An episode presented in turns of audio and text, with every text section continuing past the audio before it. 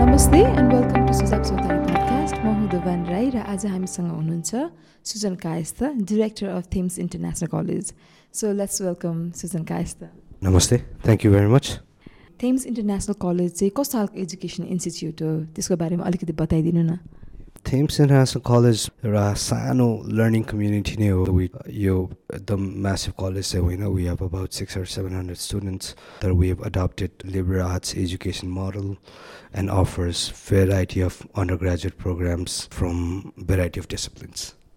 अनि तपाईँले यो थेम्स कलेज जोइन गर्नु अब कुन मोटिभेसनले जोइन गर्नुभयो होइन?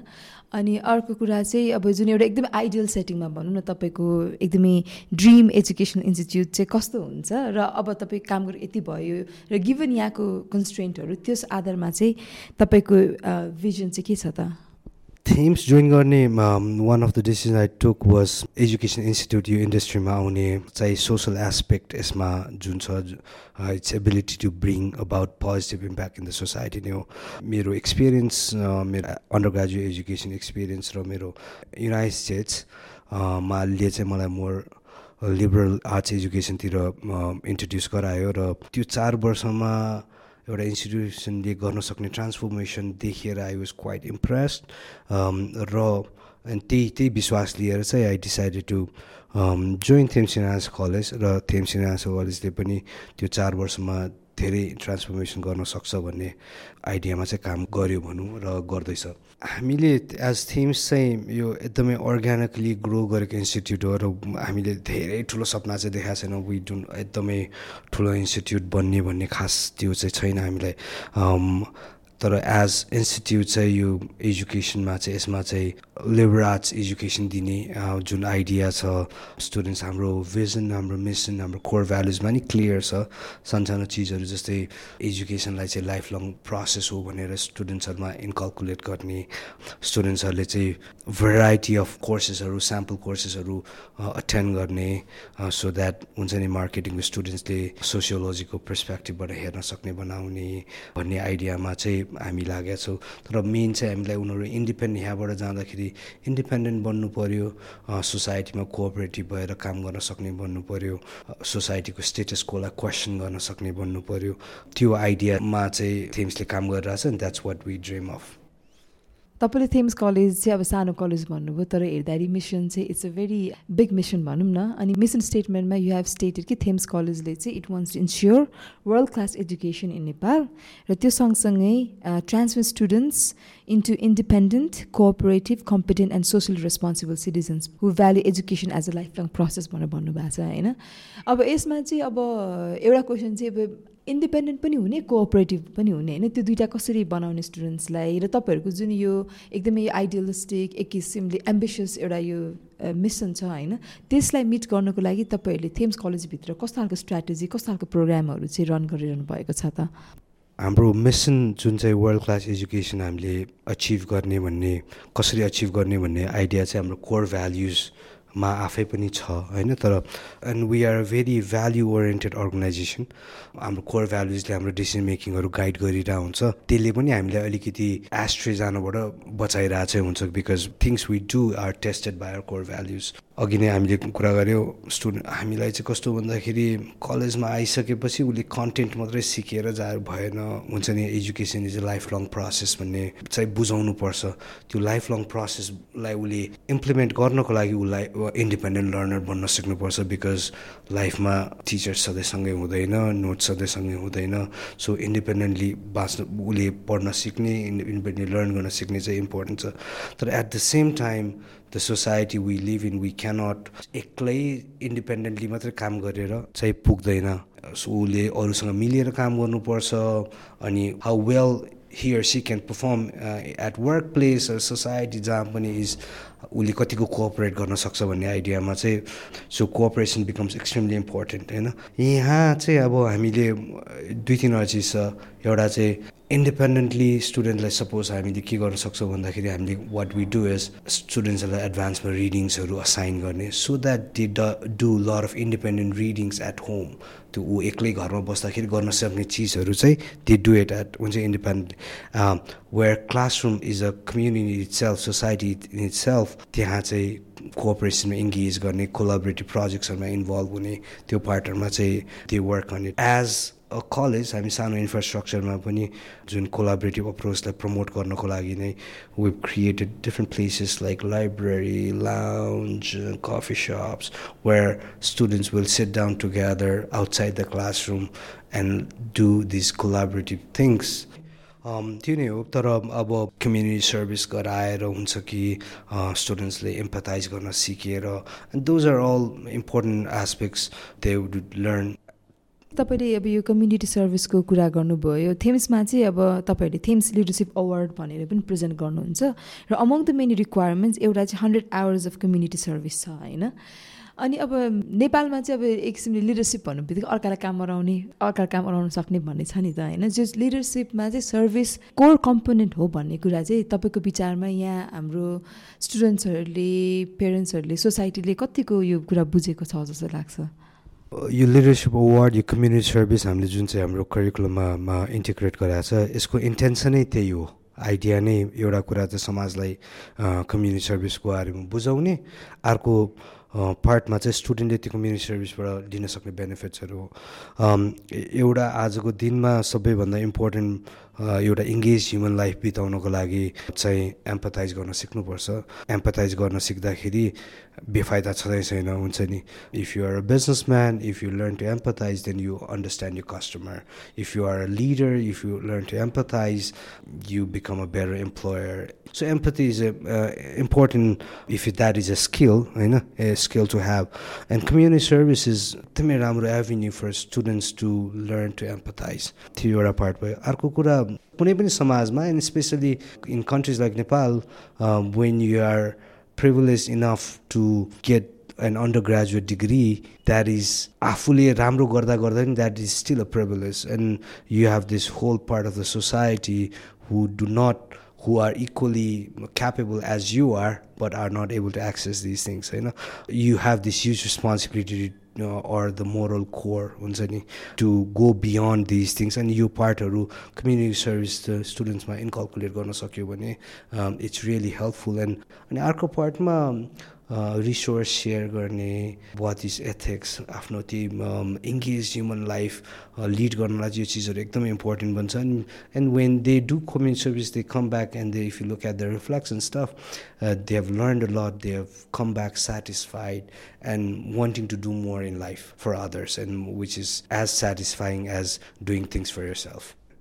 तपाईँले अघि नै पनि भन्नुभयो होइन थेम्स कलेज जोइन गर्नुको तपाईँको वान अफ द मोटिभेसन्स भनेको तपाईँले अमेरिकामा गएर जुन लिबरल आर्ट्स एजुकेसन पाउनुभयो you want to do the similar thing in Nepal होइन? अनि थेम्स कलेजले चाहिँ अब यो आर्ट्स र ह्युमेनिटिज एजुकेसनलाई अगाडि बढाइरहेको छ। र नेपालमा चाहिँ एक त ह्युमेनिटिज एजुकेसनलाई प्रायोरिटाइज चाहिँ गरिँदैन गरे पनि त्यसमा क्वालिटी ह्युमेनिटिज एजुकेसन भने त त्यो झन् छँदै छैन भने जस्तो। सो त्यही एक्चुली बताइदिनु न ह्युमेनिटिज एजुकेसन र स्पेसली क्वालिटी ह्युमेनिटिज एजुकेसन चाहिँ किन इम्पोर्टेन्ट छ त? I think humanities is at the heart of the discipline you know कुनै पनि एजुकेसनको कुनै पनि डिसिप्लिनको हार्टमै छ जस्तो लाग्छ जस्तै सोसियोलोजी पढ्दाखेरि race gender ethnicity religion can help you understand yourself and about the social institutions that define you and that define the notion of yourself the understanding develop gonna is much more important than just learning. Curriculum it's it's knowing yourself and that means knowing about other cultures as much as you know yourself history history it's not just about dates and events it's learning from the past learning how people and institutions have changed over time, coming into terms that history is not dates and events again. Uh, you learn to think critically, question on how history is written and who has the power to write this history. Um, which is so, uh, humanity education is एकदमै एकदमै important छु to understand yourself the society यो सबैको लागि चाहिँ एकदमै important चाहिँ छ। तर अर्को फेरि प्र्याक्टिकल लेभलमा चाहिँ ह्युम्यानिटी एजुकेसनमा अघि तपाईँले भने जस्तो त्यो चाहिँ ह्युज क्याप नेपालमा much of the world lot of work lot of career चाहिँ जुन चाहिँ डेभलपमेन्ट सेक्टरको करियर छ यो सबैको लागि जुन स्किल्स ह्युम्यानिटी एजुकेसनले दिनुपर्ने त्यो दिइरह हुँदैन होइन so that was the reason we offer lot of this programmes जस्तै we offer social work and rural development social वर्कलाई आइसोलेसनमा हेरेर वेस्टर्न स्टाइल सोसियल वर्क हामीले अफर नगरेर नेपालमा चाहिँ social work is very development oriented very community oriented individual problems oriented bhanda pani bhaber we you know we mix it with rural development so that so they have the right set of skills to work in the development sector in Nepal um, अर्को चाहिँ हामीले we offer like journalism sociology which is important important area where usually अङ्ग्रेजीमा इङ्ग्लिसमा लेख्ने journalism त एकदम लिमिटेडै छ नेपालमा हुन्छ नि so we mix it with sociology so that next generation of journalist at least English writing जर्नलिस्टले चाहिँ सोसाइटी बुझेको हुनुपर्छ different aspect so they are sensitive to its र त्यही अनुसारको एरियामा काम गरोस् not just lifestyle and food and हुन्छ नि party and all this things sociology in rural development हामीले अर्को अफर गऱ्यो जुन चाहिँ they understand the society at the same time the nitty gritties of rural development हुन्छ नि। त्यो त्यस्तो खालको मिक्सहरू लिएर आएर चाहिँ हामीले खास ह्युम्यानिटिज प्रोग्रामलाई उस गरिरहेको छ। तर यसको अर्को पार्ट चाहिँ यो प्रोग्राम यो कोर्सेस अफर गर्नलाई मात्रै गरिएको चाहिँ होइन because this has a deeper impact in our business programmes to हाम्रो बिजनेस प्रोग्राम्स हाम्रो इन्फर्मेसन म्यानेजमेन्ट हाम्रो business studies program, whatever programs we offer, they study sociology to understand marketing, to understand information technology. Um, so यो यो कोर्सेसहरू जुन हामीले offer गर्छौँ त्यसले चाहिँ हाम्रो अरू प्रोग्राम्सलाई पनि धेरै सपोर्ट गर्छ तपाईँहरूले जुन यो थेम्स कलेजबाट अलिक फरक खालको करिकुलममा मात्र कन्सट्रेन्ट नभएर एउटा होलिस्टिक एजुकेसन दिन खोजिरहनु भएको छ र त्यसको लागि चाहिँ तपाईँहरूले थेम्स कलेजको जस्तै एउटा लिडरसिप अवार्ड बनाए चाहिँ अरू युनिक प्रोग्राम्सहरू चाहिँ अरू के के छ त्यसको बारेमा अलिकति बताइदिनु न? एउटा चाहिँ हामीले हाम्रो जस्तै school of business and technology छ। They offer business programmes we have school of social science that offer arts programmes and you know we have centre for continuing studies that offer programmes for working people त्यो सबै and we have office of student affairs अनि student affairs sits in the centre of these अनि के गर्छ भन्दाखेरि हाम्रो rigid system हाम्रो rigid करिकुलमभित्र पढ्न नपाउने चिजहरू चाहिँ यो स्टुडेन्ट अफेयर्सको अफिसले अफर गरिरहन्छ you know offering principles of management for social work students maybe to them foreign language whether it's chinese or french whether it's learning about flora and fauna of some place uh, cultures architecture यो सबै चिज चाहिँ हाम्रो rigid सिस्टमभित्र गर्नु भएको हुनाले student affair of offers all this courses and stuff अर्को कुरा त्यही अघि भने क्लास त्यो learning should happen uh, both inside the class and outside the classrooms. We try and maintain as much diversity in the classroom uh, as possible. तर नेपालको सिस्टममा business students will not study with sociology students or social work students. So त्यो जुन student अफेयर्सले offer गर्ने क्लासेसहरूमा that's where sociology, journalism students meet information management students, IT students, or management, and that's where the perspectives, um, different खालको perspectivesहरू त्यहाँ आउँछ and that's where they learn uh, that classroom experience are much more richer. अर्को हामीलाई चाहिँ कतिवटा चिजमा चाहिँ हामीलाई गाह्रो के हुन्छ जस्तै क्रिटिकली क्वेसन गर्न स्टुडेन्ट्सलाई इट्स भेरी इम्पोर्टेन्ट सिकाउनु। त्यो चिजहरू नर्मल क्लासेसमा कहिलेकाहीँ हुन सकिरहेको हुँदैन। यो सबै चाहिँ यो हाम्रो इलेक्टिभ कोर्सेसहरूमा चाहिँ अफर गरेर हुन्छौँ अर्को अघि भने क्लास बाहिर सिक्ने जुन हामीले कुरा so we create an environment where students spend lot of time on campus meet people from different faculties whether it's in the library or the coffee shop or the student lounge. So त्यस्तो स्पेसेसहरू एकदम धेरै create गरेको छ क्लब्सहरू create गरेको छ and they work together in this clubs and you know learn all this things तपाईँले अब यो थेम्स कलेजको लिडरसिप लिनुभएको त अब अलमोस्ट नाइन टेन इयर्सै भइसक्यो। सो यो टाइममा चाहिँ जुन तपाईँ यस्तो गर्छु यस्तो गर्छु भन्ने तपाईँको प्लान्सहरू हुन्छ नि होइन गर्दै जाँदाखेरि चाहिँ तपाईँले कस्तो खालको च्यालेन्जेसहरू भेट्नुभयो? र त्यसमा चाहिँ तपाईँले आफ्नो अप्रोचहरूलाई कसरी इम्प्रोभाइज गर्दै कसरी मोडिफाई गर्दै जानुभयो त?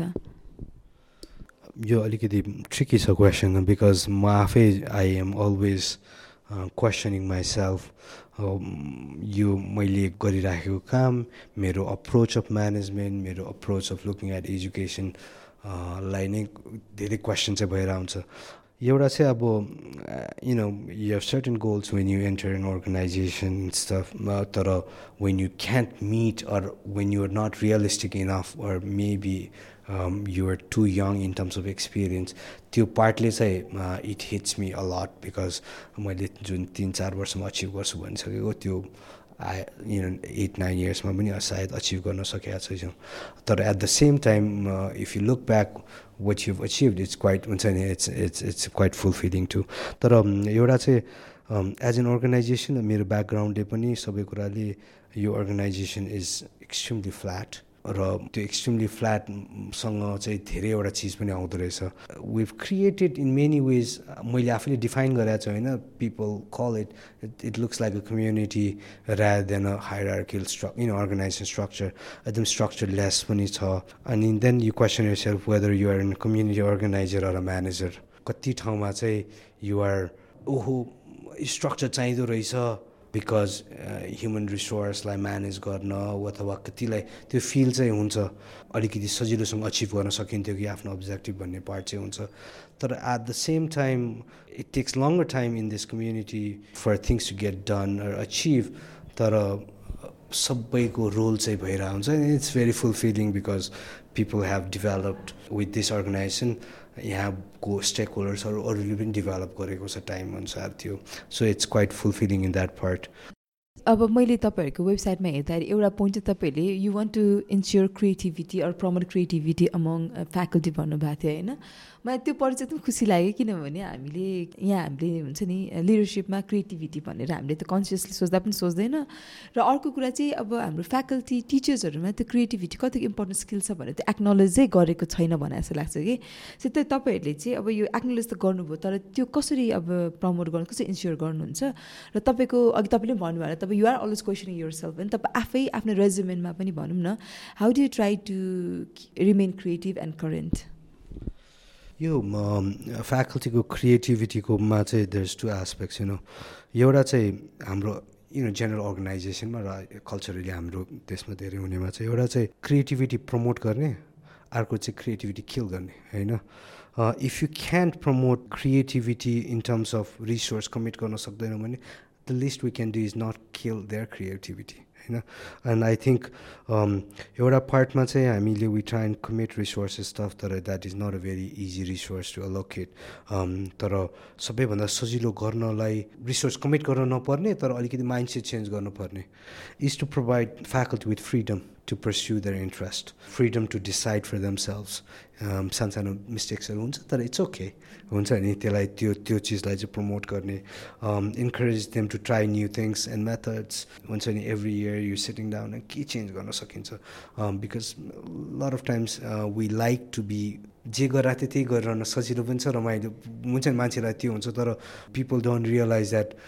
दुई चार वर्षपछि जुन मोनोटनस आउँछ आफ्नो लाइफमा is because of the change that didn't happen in your life नि। होइन त्यो त्यो पार्टलाई चाहिँ हामीले अलिकति प्रमोट गर्ने र to be available for them उसको पर्सपेक्टिभ अरू चिजहरूको लागि सुन्नको लागि अभाइलेबल हुने। यो चिजहरूले चाहिँ आई थिङ्क इम्प्लोइमा फ्याकल्टीमा त्यो एउटा क्रिएटिभिटीको लागि इन्भाइरोमेन्ट चाहिँ क्रिएट गर्छ। अर्को पार्टमा विच इज हार्ड त्यो क्रिएटिभिटी गर्नलाई चाहिँ डिफ्रेन्ट साइड्सहरू देख्नुपर्छ। आइटीको अघि नै फेरि we go back to the liberal education is आइटीको टिचर्सले सोसियोलोजी बुझ्न सक्यो भने राम्रो हुन्छ भन्ने आइडियामा so we have development programmes I don't know if it's how successful it is तर we try and set down sometimes and just reflect and and read the most classical of the readings like why go to school होइन?